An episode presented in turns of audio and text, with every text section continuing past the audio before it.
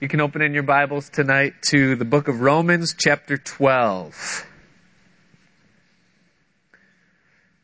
Romans chapter 12. Does anybody need a Bible? If you just give a little indication. Got a hand over here on the your left. Romans chapter 12.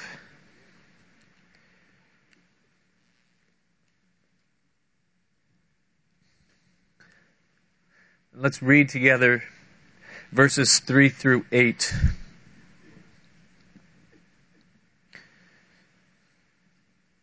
Actually, let's read from verse 1.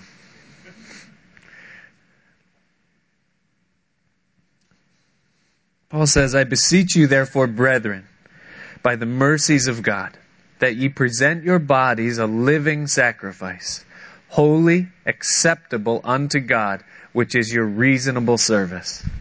And be not conformed to this world, but be ye transformed by the renewing of your mind, that ye may prove what is that good and acceptable and perfect will of God. For I say, through the grace given unto me, to every man that is among you, not to think of himself more highly than he ought to think, but to think soberly, according as God hath dealt to every man the measure of faith.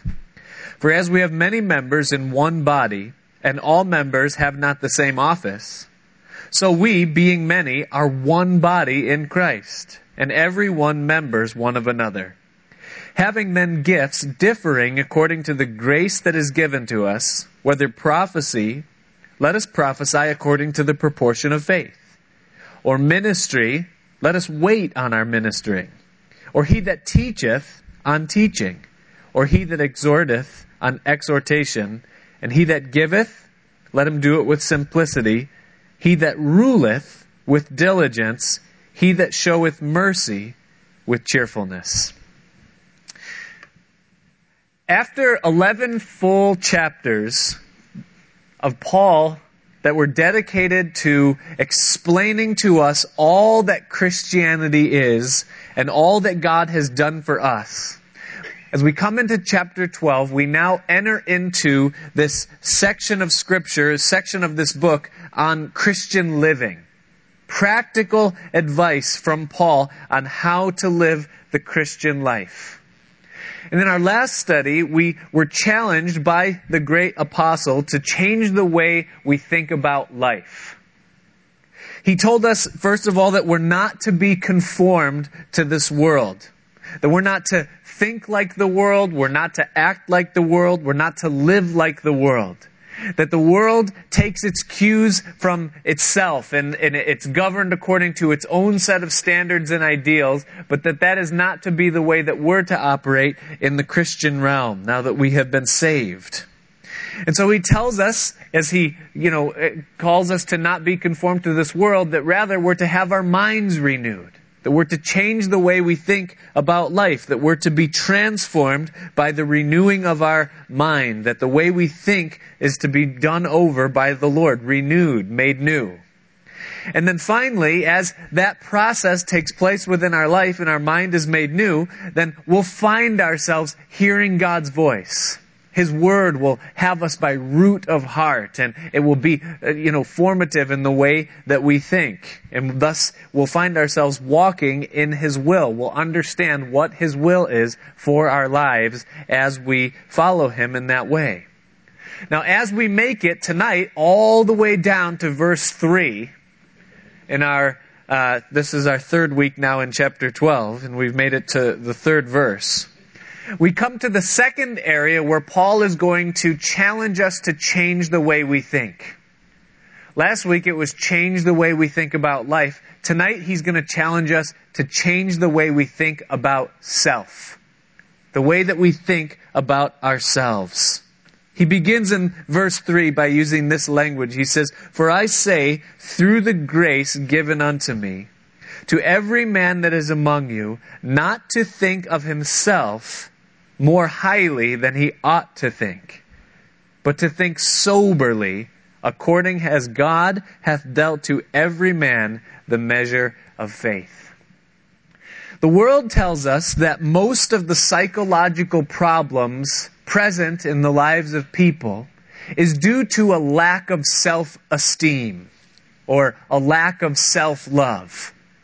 That people are psychologically mixed up because they don't love themselves enough.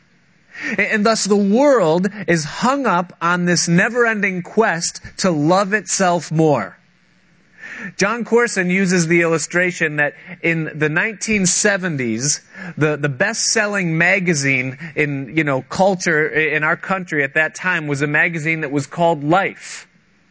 And it was full of topics that pertain to life, things that you would just expect in living life as an American.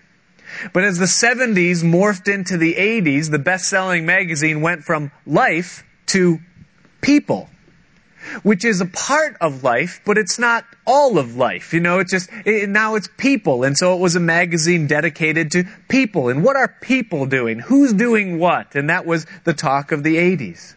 But then as the 80s gave way to the 90s, it went from people to us. And us is a part of people, which is a part of life, but it's not all of life. It's not what life is about, but hey, we want to know what's going on with us. How do things pertain to us then in the 90s?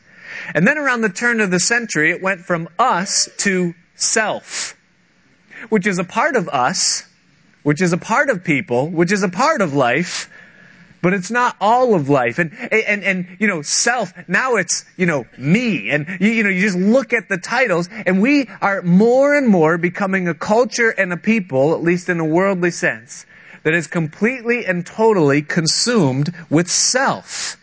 The world is turning further and further introspective, focusing more on self and on self-love. The problem is that the Bible asserts, the Bible stands from beforehand saying, you know, assuming that we already love ourselves. That the problem isn't self-esteem, that man has never had a problem with self-esteem. In fact, Jesus said that it would be enough if we loved our neighbor as much as we loved ourselves because it just takes the stance that we love ourselves. It's, it's a no-brainer. There's no argument in that in thing. We love ourselves unquestionably and unconditionally. That's the way that we are. Now, you know, I, I noticed this because, you know, you ever like get a stack of pictures, you know, from a family event or family gathering or, or something, or, or now with Facebook, you know, it tells you if you've been tagged in an album. Now, I, have got, you know, the Facebook thing and I know a lot of people and everything and, and I know people all over, you know, the state and from all sorts of different places and, you know, people are constantly doing things, having picnics and family functions and things, and I don't look at any of their pictures. But as soon as I see a thing that says that I've been tagged in an album, the Calvary Chapel Hudson Valley Church Picnic and Baptisms. Oh, really? I, maybe I'll look at those pictures. Now, I don't look at anybody else's pictures of their picnics or their things, but you know, hey, well, this is my church, you know, I'll just look at it. And so I begin to look at those pictures, and there's 175 of them, so you gotta look quick. So it's click, click, click, click, click, click, click. Wait, there's me. Ooh. Click, click, click, click, click, click. Ooh you know, click, and all of a sudden, but I find myself going through looking at the pictures, but then I find a picture of me, and who I look for. When, you're shuffling through pictures, who do you look for in the pictures? You look for yourself. Because we want to see, do I look good? How's it, you know, is I having a good day, you know, in this whole thing? Because we love ourselves. We're consumed with ourselves. We're constantly thinking about ourselves. You've heard me tell the story of the, the young girl who was in school and she was all upset. She was crying and with face down towards the ground. And, and one of her teachers came over and asked her and, and said to her, you know, hey, what's the matter? Why are you so upset? And she didn't even look up and she just said, I hate myself. And the teacher said, you hate yourself? Why? Why do you hate yourself? And she said, because I'm ugly.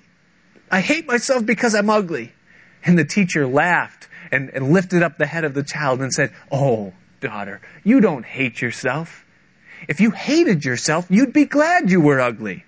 you know, and, and, isn't it true? You know, so often we're disappointed with ourselves. We say, "Oh, I hate myself," but it isn't because we really hate ourselves. If we hated ourselves, we'd be glad we were miserable failures. But we love ourselves and that's why we're upset because we want to be doing better or we want to be looking better or performing better than we really are. We love ourselves. It's part of the natural, uh, part of life, you know. Now, the problem with that is that when you have man apart from Christ, the Bible calls it the natural man, or those that have not been regenerated, those that have not been born again that a man in that condition is completely egocentric. Self is the very epicenter of the entire universe. Everything else that goes on in all of creation revolves around self for the person who's unregenerate. Decisions that are made are self-motivated. Goals are set for the purpose of self-exaltation, to, for self-accomplishment. Possessions exist for self-enjoyment. These are mine. These are the things that I have gathered for myself, and I will do with them as I will. Hobbies come from self-interest. These are the things that I want to do. These are the things that I enjoy and get pleasure from, and therefore these are my hobbies. They're from my own self-interests. Desires that we have stem from self-indulgence. This is what I want. This is what I need. This is what fills me up, and so my desires are birthed from my self-desires. Style is a means of self-expression, expressing myself causing people to notice me because I am the epicenter of the universe and everybody else should know that and they should esteem me as such also. And so how can I best express this in a way where I'll get the attention that I deserve? And apart from Christ, even acts of kindness and acts of service and things that people might look on and say, well, that was noble or an act of nobility, that even those things stem from selfish motivations. A desire for self-worth and a, a, feeling within myself that I'm doing something helpful and that I'm motivated even to do good things by selfish desires and selfish ambitions. The natural man is thoroughly and utterly bent and consumed with self. It's depressing, isn't it? I was sharing some of this with Georgia and she just got depressed. She literally got depressed while I was sharing that with her. And so life apart from Christ is spent serving the interests of self. That's what people are living for. I was watching a, uh, you know, a football game this weekend, and you know we have to watch the commercials closely because you know Rocky's getting into sports and following along, and those are the commercials. You got to be quick with the clicker because a commercial can go go bad real fast, you know. And so we're watching, and there was this commercial on, and I don't even remember what it was for, but it was you know supposed to be inspirational and uh, you know it was probably for some uh, I don't I don't even want to guess, but but the theme of the thing you saw this big airplane, this big jet engine, and you know this great style of you know videography or whatever, and the music and everything, and and they show this jet engine, and they're talking all this inspiration, and then the slogan came at the end, and it said that the thing that you push against is the thing that lifts you up. And, and, you know, the jet engine was a great illustration of that. And it was a very catchy slogan and it was, insp- it was inspirational. Yeah, that's right. But as I watched that and I thought about it for a second, I said, you know, that just hits the nail on the head as far as the whole point that I'm making right now.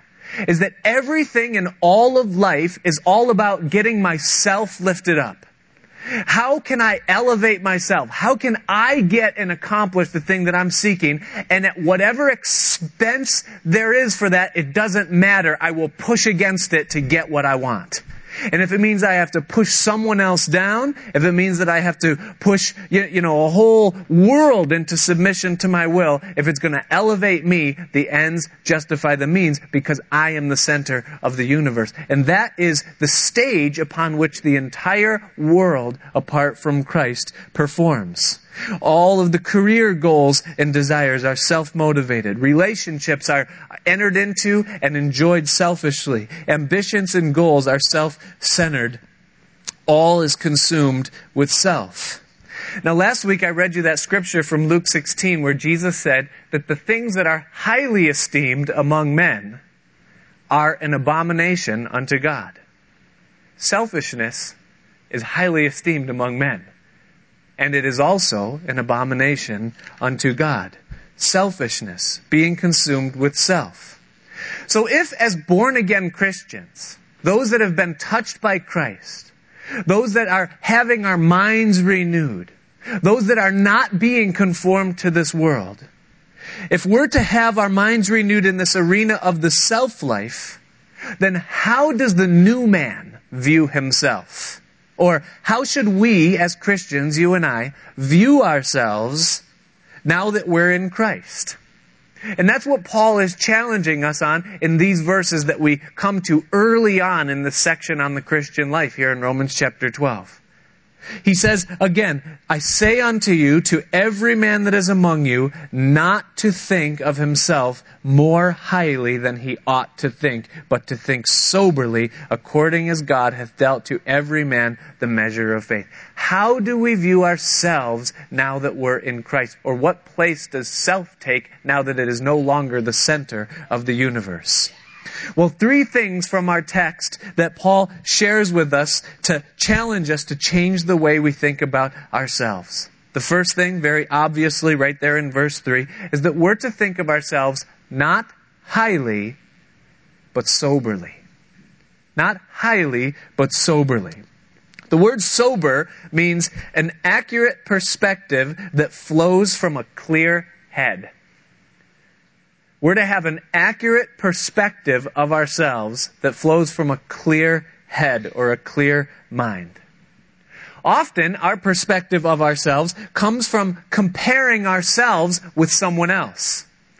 The perspective that we have or the way we place or classify ourself or the quality of ourself is by looking at what's going on in the lives of others or looking at what's going on in the behavioral patterns of others, or looking what's going on in the culture of the world. And as we compare ourselves to what we see in others or out there in the world, we then assess ourselves and we make assessments of our, our worth based on what we see in the rest of the world. So we keep loose track of the moral climate of the culture. And then as long as we're behaving better than the cultural standard of normal, then we consider ourselves good people. We might see someone who has a family situation that's very similar to ours, only maybe they're having a really hard time with their kids, and maybe, you know, you're not having such a hard time. And so you look at them and you see, well, they're not as good parents as I am you know, in this kind of a thing. They don't really understand well, how much I understand, and if they could maybe just take a few tips from me, then they would understand how to do this too or as it concerns a person's financial cir- circumstances. You know, they consider their own, uh, you know, wealth and income and their ability to generate it or produce it. And then they see someone else who's really struggling. And they say, well, that person just must not have the right work ethic, or that person just doesn't understand. Well, and, and somehow in our minds we classify, we rank ourselves, uh, you know, amongst those that are under us or over us, and then we make an assessment. The problem is that that assessment isn't coming from a clear head. 2 Corinthians chapter 10 verse 12. Paul writes to the church in Corinth and he says that they that compare themselves among themselves are not wise. They that compare themselves among themselves are not wise. You cannot have an accurate perspective from a clear head about yourself when you're comparing yourself with others to make that assessment. Paul tells us that we cannot do that. It isn't a wise thing to do. So where do we get a sober assessment of ourselves? What does it mean to have a sober assessment of myself, to think of myself soberly rather than highly? Well, the answer that Paul gives us very simply there is he says, ask your wife. No. no, no, that's, that's not, that's not Paul. It's a good way to do it though. Your, your wife will tell you. But no, that's not the answer. Where, where does sobriety, as far as our assessment of self, come from? It comes when we stop comparing ourselves with others and we begin to compare ourselves only with Christ. When we begin to look up instead of looking out. There was a man who thought that he was pretty good. He had a real powerful gift, a gift that was highly coveted, that most people would give anything to have. He was a prophet of God. He had the ability to hear God's voice. He, he could see supernaturally into a realm that everybody else maybe could see the effects of in some small way, but that they were disconnected from in, in, in you know, the majority of, of their lives. He could hear God's voice. He knew God's standard. And he was a man who was highly respected and esteemed for the gift that he had and the words that he spoke. The problem is that this gift that he had and this ability that he, you know, possessed came out in his message. Uh, there was a little bit of it in his voice, and people could maybe tell that he knew that he was something maybe a little bit different, a little bit special. His book's there for us to read. It was the prophet Isaiah. And as you read the first five chapters of Isaiah's message, man, there was something about him. He was just really, really rough.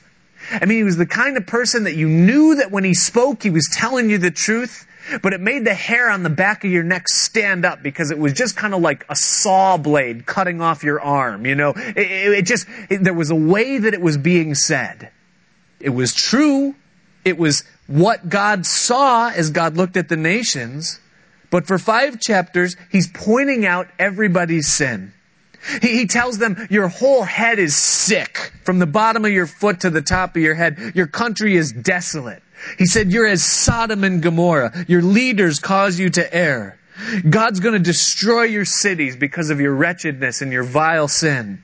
He said, woe unto you who join house to house. Woe unto you who rise early to follow strong drink. Woe unto you that are wise in your own eyes and justify the wicked for reward. Woe unto you that call evil good and good evil and it, it, just a barrage of woes and judgments that he was thundering forth upon the people, this man who had insight into what was going on spiritually. But then when you come to the sixth chapter of Isaiah's prophecy, something happens to this man Isaiah. It says there that in the year that King Uzziah died, I, Isaiah speaking, he says, I also saw the Lord high and lifted up. And he describes the scene. He says that his train filled the temple that the seraphim, these six winged angels, were there above the throne. Six wings, with two of them they covered their faces, with two they covered their bodies, and with two they flew. And they shouted back and forth to each other, Holy, holy, holy is the Lord of hosts. The whole earth is filled with his glory. And he said that the smoke filled the house, and the pillars of the temple shook at the voices of them that cried. And here this scene is laid out for Isaiah as he's there before the throne of God and he sees the majesty, the holiness, the power of God Almighty there. He's captured into the scene. And then he says something in verse 5 that had never ever occurred to him in all of the time that he had been hearing God's voice for all those years that he had been given the message to the people. As he saw the Lord and he beheld his holiness and he saw his throne and, and understood his sovereignty and his righteousness, he said for the first time in his life, Woe is me. Woe is me, for I am undone. I am undone. I, am a man of unclean lips, and I dwell in the midst of a people of unclean lips, for my eyes have seen the Lord of hosts. See, when he was just looking out at the sins of other people, it was all he could see. It, was all he could hear. It was all he could perceive of anything that God would be saying is, how could you be living this way in light of who you are and called to be?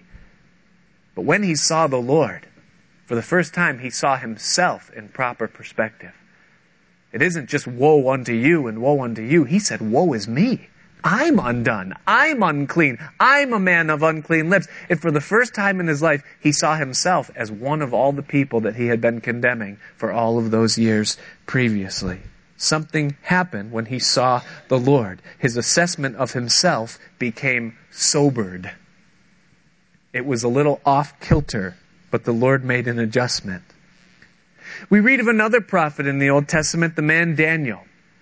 He's one of two people in the Bible, other than Jesus Christ, of whom there is no sin recorded. That you, his whole life is laid out for you to see it from the time that he was a child until his old age. And yet throughout all of his time, there is never a time where there's any recorded sin. Now that doesn't mean that he was sinless. The Bible says that all have sinned and come short of the glory of God. We know that. But for you to have your whole story laid out in the Bible and to not have any wrongdoing recorded at all, it says something about who you are. And he was a man of very upstanding character. He was a man of highest integrity. He was a man that was anointed by God and used powerfully of God. He was a man that was exalted through three kingdoms and three generations to a man of prominence and power because of the way that God was working in his life. And he might have, we don't know this, but I, I would just uh, take it as an assumption that, that not that he was arrogant, because I don't think that he was an arrogant man, but he knew who he was. But this man, Daniel, of whom there was no recorded sin, never a time that any unrighteousness was laid to his account, he has an encounter later in his life with the living God. In Daniel chapter 10, in verse 4, it reads like this. He says, In the four and twentieth day of the first month, as I was by the side of the great river which is Hiddekel. I lifted up my eyes and I looked and behold, a certain man, clothed in linen, whose loins were girded with fine gold of Uphaz. His body also was like beryl, and his face as the appearance of lightning, and his eyes as lamps of fire. And his arms and his feet like in color to polished brass, and the voice of his words like the voice of a multitude. And I, Daniel, alone saw the vision. For the men that were with me saw not the vision, but a great quaking fell upon them, so that they fled to hide themselves. Therefore I was left alone and saw this great vision. And listen, this is what happened when he saw the Lord. There remained no strength in me. For my comeliness, that means my beauty, that which is esteemed of me, my comeliness, was turned in me into corruption, and I retained no strength. That at the moment that Daniel came into the presence of the living God, that as he no more saw the kingdom of Babylon or the people of the Jews versus the people of the Babylonians and the Persians and the Medes, when everything of that was pushed out of the view and it was only Daniel and God, then everything that was good about this man Daniel, everything that was comely, everything that was to be coveted, everything that people would look on and say, that's the characteristics that I want to demonstrate in my life. Daniel says, when I saw the Lord, that was turned in me into absolute corruption. That even the very best of what I am in His presence is nothing but filth and corruption. See, this man Daniel, when you see the Lord, the only thing that can happen is that you can gain a sober assessment of yourself. And that's what happened to Isaiah. It's what happened to Daniel. And if you ever feel inclined to do a study of everyone in the Bible that sees the Lord, you'll find a very similar testimony in their own words as they describe what happened to them when they met the living God face to face. When your focus, Christian, is on the Lord, when you're seeking His face, when you're drawing from Him, when your aim and the desire of your life is to be in fellowship with the true and living God and to live before Him and to please Him only, you automatically begin to see yourself in the proper perspective. You will automatically begin to gain a sober assessment of yourself. You'll see yourself soberly, and you will no longer be able to think of yourself more highly than you ought. You won't classify yourselves as better than someone or worse than someone. You'll say, hey, look, I know who I am. I'm a sinner. I've been saved by the grace of God. He is holy and righteous and true, and I am just a recipient and a beneficiary of His grace, and that is my boast. There is nothing else. So Paul tells us the first step in this transformation of how we think about ourselves is to think of yourselves soberly, not highly. The second thing that he tells us to do in this challenge to change the way we think about ourselves is to see ourselves as part of the whole, not the whole part. Look at verse 4. He says, For as we, speaking of our human bodies, our, your fleshly body, For as we have many members in one body, that is, you have many body parts in this thing that you call your body, and all those members or parts do not have the same office or the same function. The, every part of your body serves a different purpose. It does something else, but yet it's still part of your body. That's the allegory, the analogy that he's using. He says in verse 5, so we now, this body of people called the church, God's people, we, being many, are one body in Christ, and every one members one of another. Now, you know, our bodies are made up of many different parts that serve many different functions. And you know, our body parts, be it our hands and our feet or our, our, our, heads or our legs or our back, they all serve a different function and a different purpose to benefit the whole. They're all part of the one, and so thus each part is different, but yet it works to serve the whole body. It has an obligation and a responsibility, each part, to serve the whole. And Paul is saying that this is true as it concerns the members of the body of Christ. That's you and I. Now, physically, I have, and I'm not saying this to boast, but simply to illustrate, I have a very strong back. I also have very strong legs. Now, my back is strong and it's extremely willing to carry a very heavy load. My legs, on the other hand, though strong, are a little less willing than my back. The problem with that is that my spine which is attached to my back, is not willing nor able to carry the same load as the rest of my back. And so when my back says, ah, ah, you sit still, legs, I'll do it. And my back says, I'm just going to show everybody how strong I am. And my back bends over and, you know, lifts something very heavy. My spine cracks in half. you know? And something happens where now my legs say, hmm, well, this is no fun. You know, this is not good. My hands say, ah, you know, my voice chimes in. You know, everything, everything goes haywire now. Why? Because my legs were sitting idly by, able but not willing, and my back, willing but not able, had to do all of the work, and the result is that my whole body now pays for it. And the, you know, what you learn from that is that every part of the body has to do its part in order to maintain health, you know, for the whole and productivity. You know, that there's a responsibility that our body parts have to serve each other. Now, the same thing is true in the body of Christ. In Christ, you are a member. You are a part. You individually are a part of Him. And Paul is telling us here that every member in the body of Christ is important to the health and the service to the whole body. That that's absolutely critical.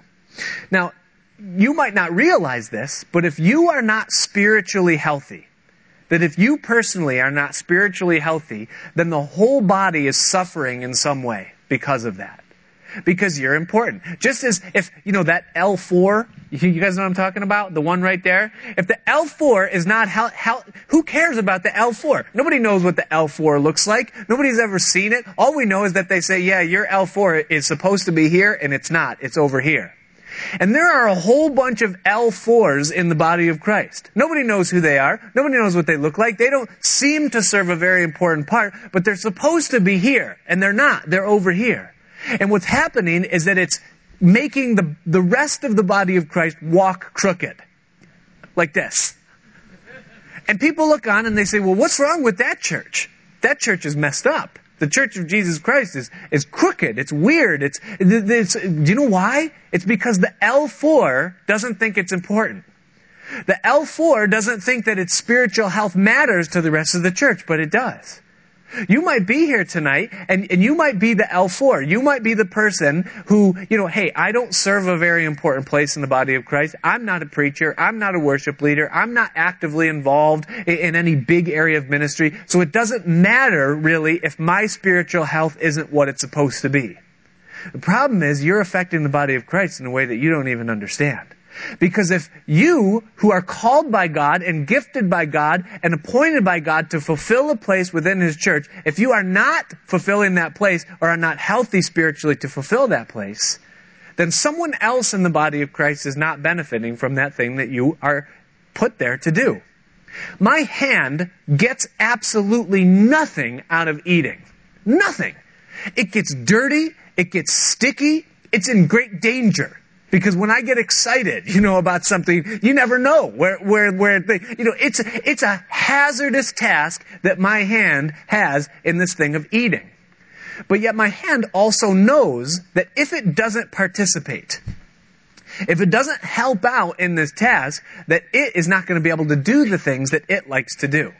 So there is this kind of unconscious, unspoken agreement that my hand has with my mouth. You put food in here, and the rest of the body says, and we'll take care and make sure that you get the nutrients back there to do the thing that you have to do later. What if my hand said, no, I don't, I don't get anything out of it. I don't really, you know, I don't, I don't get anything out of eating. I, I don't really like Bible study. I'm just going to sit, I'm just going to go over here. I'm not going to do it. Well, I could probably still eat, but my face would get mad because my face likes to be pretty. And my face would have mashed potatoes on it, you know, and all this stuff. I gotta eat still, but my hand doesn't want to participate. See, there's a lot of that that happens within the body of Christ. See, there's people that don't serve their function because maybe it's something they don't get out of it or they don't see the greater purpose. But listen, what Paul is saying is that we are members one of another and that it's not about you. It's not about you and your thing individually. It's about Christ and the body of Christ and about what He's called you and given you to do in a way that you can serve the body and glorify Him. So your vision or your outlook on yourself in the body of Christ is that we're to serve each other. We have to serve each other. If the whole body will be healthy, then each member must be healthy and each member must be willing to serve the other members of the body. I remember growing up, I had um, a grandfather who was a, a doctor. He was a medical doctor. You know, not like a specialist today where they only take care of like your left pinky fingernail, you know, but, but like a real doctor they had in the old days that did everything, you know.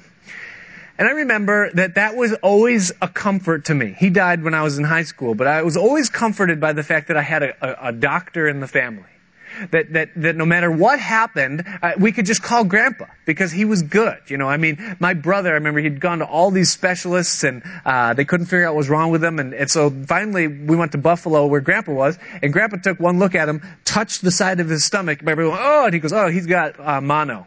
And he just knew he was really good, you know. And I just thought, this is great. I've got a doctor in the family. My other grandpa was a dry cleaner. Now, I don't like to dress up, and I could care less for clothes necessarily that have to be dry cleaned, but I remember making the mental note saying, if I ever need a dry cleaner, it's great that I've got one in the family.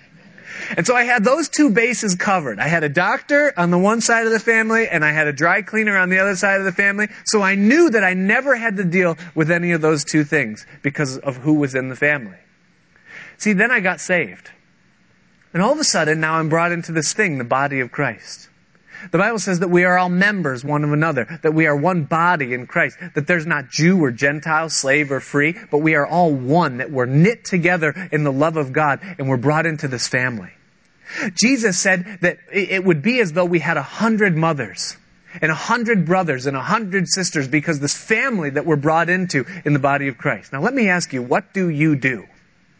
Because there's two ways that you can look at this. You could either say, well, okay, I got a brother who's a doctor, and a brother who's a chiropractor, and a brother who's a banker, and a brother who's a mortgage guy, and a brother who's a house builder, and a brother who does bathrooms. Or you could say, what do I do? And all of a sudden, what you do, what do you do? What is it that you're gifted at? What are you good at? Can you fix a car? Can you stop a leaky sink? Can you repair a patch of drywall? What can you do? Can you clean something better than anyone else can clean something? What do you do? Because what you do on a practical sense is something that you can give and serve to the rest of the body of Christ that's in need. You can just make that available. You say, well, I don't really like to just do stuff like that, you know. Well, listen, the hand maybe doesn't like to, but guess what happens? You get the services of everybody else as well when we start living this way. Because that thing that you do in the body of Christ, you give freely to your brothers and sisters, but they also give back freely to you. The world doesn't accept this. It's a very worldly way of thinking, but the world does not accept this. You don't ever ask anybody for a favor. You don't ask anybody to help. You don't do that. That's a sign of just, you know, poverty or a sign of peasantry or a sign, but not so in the body of Christ. The Bible says that we are called to serve each other, that we're called to help each other. And you should never feel ashamed to ask someone in the body of Christ that does something that you don't do to help you.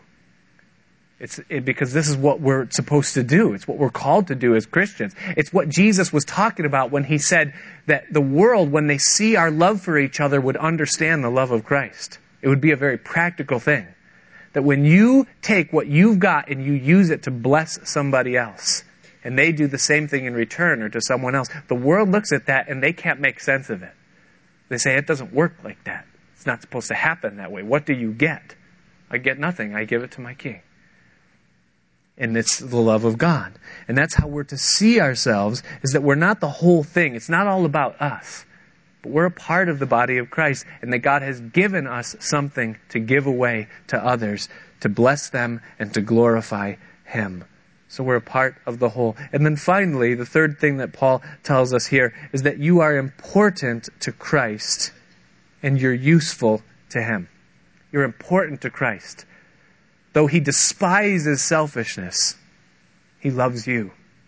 Verse 6, it says, having then gifts differing according to the grace that is given to us, whether prophecy, let us prophesy according to the proportion of faith, or ministry, let us wait on our ministering, or he that teacheth on teaching, or he that exhorts on exhortation, he that giveth, let him do it with simplicity, and he that ruleth with diligence, and he that showeth mercy with cheerfulness.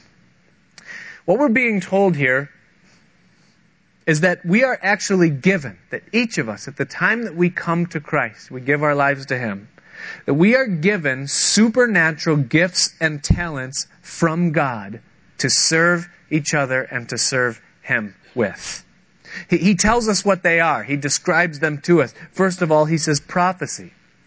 To prophesy is very simply just to speak forth truth to speak it forth. 1 Corinthians 14:1 says, "Him that prophesies speaketh unto men for edification, exhortation, and comfort." So to prophesy is just to speak forth truth into someone else's life, whether you're just quoting a scripture that happens to be on your heart, or, or, whether God maybe puts something more specific in your mind and in your heart to say to someone specifically. It's just speaking forth truth to people. Revelation chapter 19 verse 10 says that the testimony of Jesus is the spirit of prophecy. And many of you have tasted that, that when you're sharing Christ with someone, all of a sudden you are rambling off scriptures that you didn't know you knew. You, you, know, you know you've read them and heard them before, but you didn't know that they were in the memory bank and all of a sudden they're coming out and you're teaching people concepts that you barely thought you understood yourself. It's the spirit of prophecy. It's a gift from God. The second thing, if prophecy is the declaration of truth, the second thing he lists is ministry. Ministry is the demonstration of it. Minister means servant. Ministry means service. And some people have an incredible gift of service to just serve. They see a need and they just go for it in their homes, with their spouses, with their children, on the job, with their coworkers, with their friends. When they see something, they just do it. When they see someone who's tired, they bring them a cup of coffee. You know, and they just have this incredible heart to just serve. It's a gift of servants and, and, and they express the love of God within their lives by serving others. The third that he lists there is teaching. Teaching is depicting the truth. To supernaturally or have a supernatural ability from God to illustrate biblical concepts and uh, you know passages to make them understandable, to enunciate and clearly communicate the things of God, and to facilitate the learning needs of people within the body of Christ. And it's a gift of the Spirit to be able to teach other people. Next, he says exhortation. To exhort means to encourage, to strengthen, to restore, to remind people where they are and where they're going, to just bring perspective to their Christian life and to just get them going again, to kind of light a fire under them and push them in the right direction. Bobby has an incredible gift of exhortation. You know, we've all benefited from that. Giving, he lists there. Some people have an incredible gift. It's a heart that they have to expand the work of God. Just whatever they can, they want to contribute freely. Their heart breaks when they see images of people starving and they just want to give. They want to help in any way they can. And my wife has this gift I'm trying to get her to get rid of it.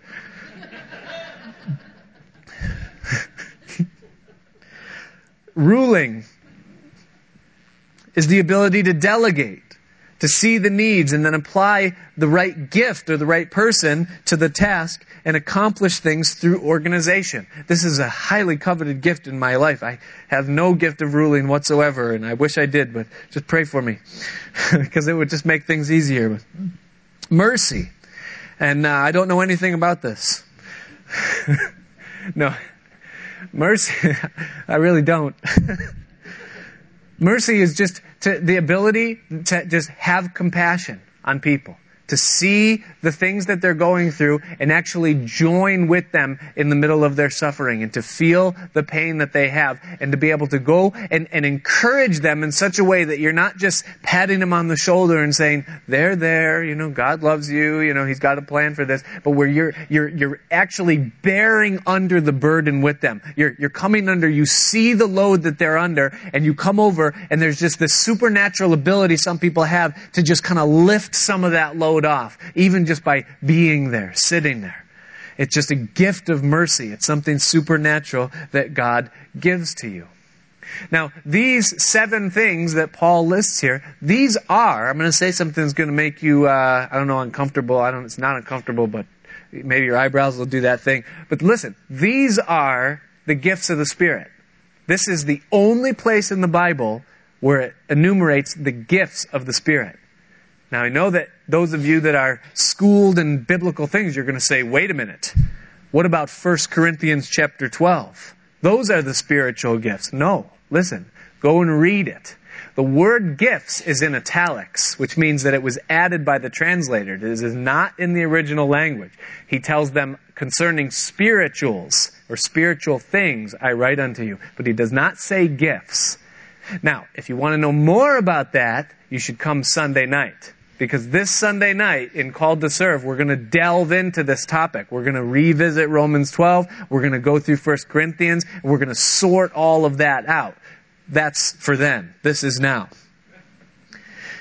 But this is the place in the Bible where the gifts of the Spirit are listed. And listen, everybody, everybody in the body of Christ has a spiritual gift. You can go through this list right here, these seven things, and one of these things is going to be your strongest area. Now, the thing that makes you unique and me unique is the various combination of gifts and strengths that you have. You know, for example, someone who has a very strong gift of prophecy, you know, they just have that spiritual insight. But then they also have gifts of mercy and, and maybe a gift of teaching in some way. That person's going to make a great evangelist. Because they're wired the right way to just be able to reach people and be used by God in that manner. Someone who has a really strong teaching gift, but then also has a, a, gift of prophecy and the ability to rule well, to have organizational skills, that person would make a great pastor. They're, they're, they're just wired that way. They're strong in that way. Someone who has a very strong gift of prophecy and a strong gift of ministry and a strong gift of teaching and a strong gift of exhortation and a strong gift of giving and ruling and a strong gift of mercy. They're called a mother. And they, you know, they have that gift. You know, they're just, they would make an excellent mom, you know, and able to do that, those kind of things. We say, well, what, what, how do I discover what my spiritual gift is? How do I figure out what, what I'm called to do, where, where I'm going to be strong, and how God would want to use me? Well, that's Sunday night, so come out on Sunday. But for now, suffice it to say that you are important to Christ. And you're useful to Him. And he wants to use your life. Well, what does that have to do with self and Christianity? I thought we were talking about the way we see ourselves. Well, where are you going with this? Listen, it has everything to do with self. Why? Listen, when Isaiah saw himself clearly, when he came to a place of a sober assessment and understanding of who he was, it was then that he heard something from the Lord that he had never heard before. See, before that, he could hear everything that was wrong.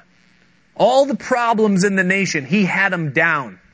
But he had no solutions to any of those problems. He could only hear God's disappointment, God's grief with the people.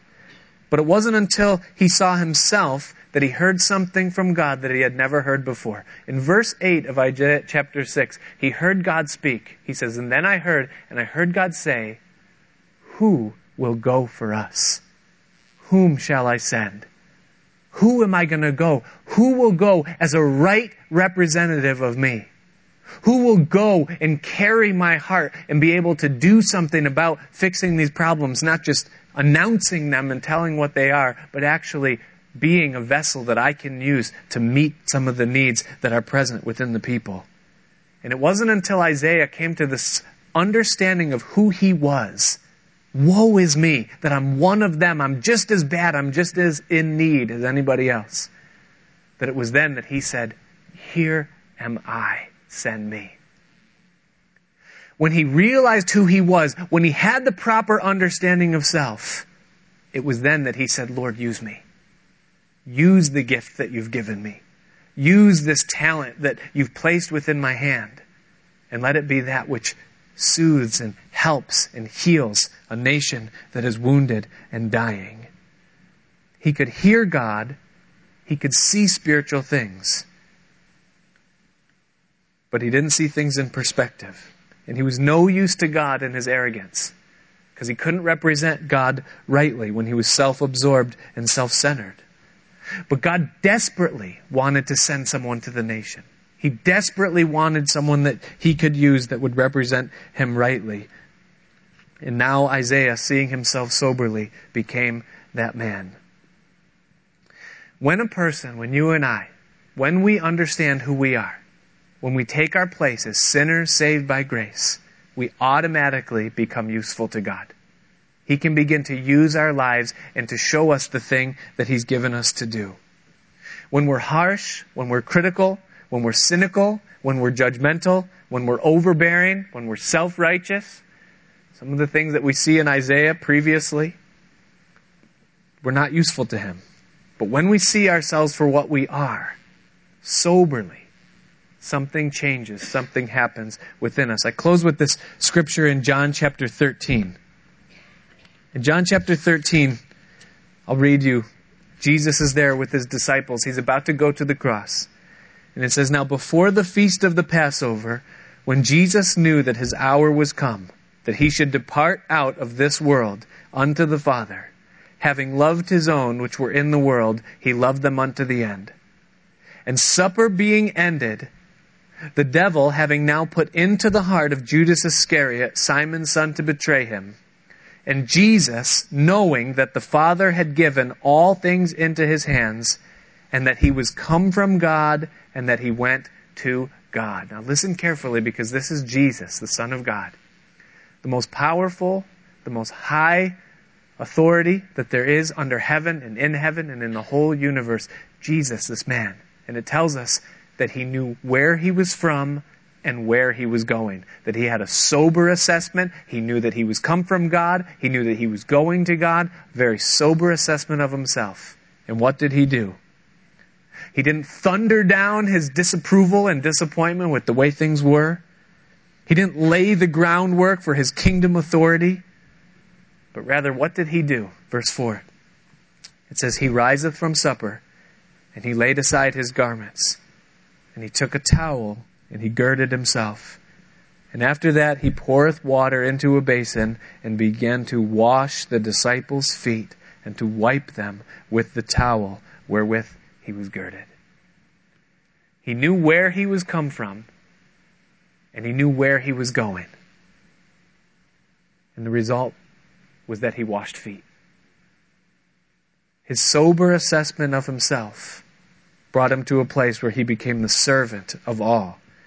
And then in verse 12, he says, So after he had washed their feet and had taken his garments and was set down again, he said, Know ye what I have done to you? Ye call me Master and Lord, and you say, Well, for so I am. If I then, your Lord and Master, have washed your feet, you also ought to wash one another's feet. Listen, church, it isn't self esteem that makes you useful that makes you better, that makes you strong. It's self awareness. It's knowing who you are before God. It's having a sober assessment that you are a sinner. Be encouraged. You are a vile, wretched sinner to the very core. And yet God, in His great love, while you were yet His enemy, while we were at enmity with Him, he demonstrated His love towards us. He washed our feet. He gave Himself for us. And when we understand that, when we're aware of who we are, we become useful to God. He'll flow through our lives, and we'll be those people that can rightly represent Him.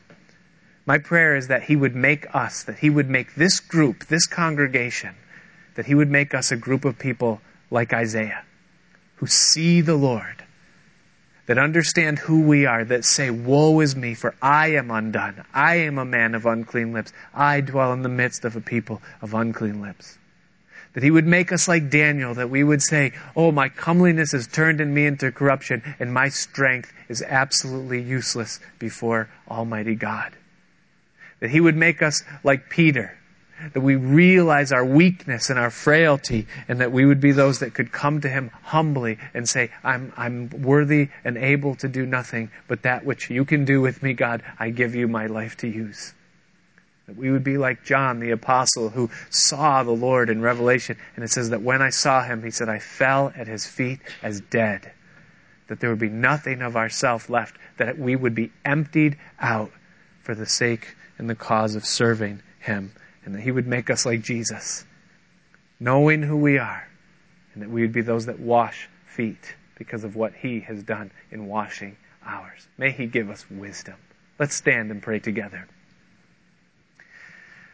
Father, we thank you so much for your word tonight. We ask you, Lord, to help us to receive the things that we've heard and seen. And that, Lord, you would begin to do this in our lives.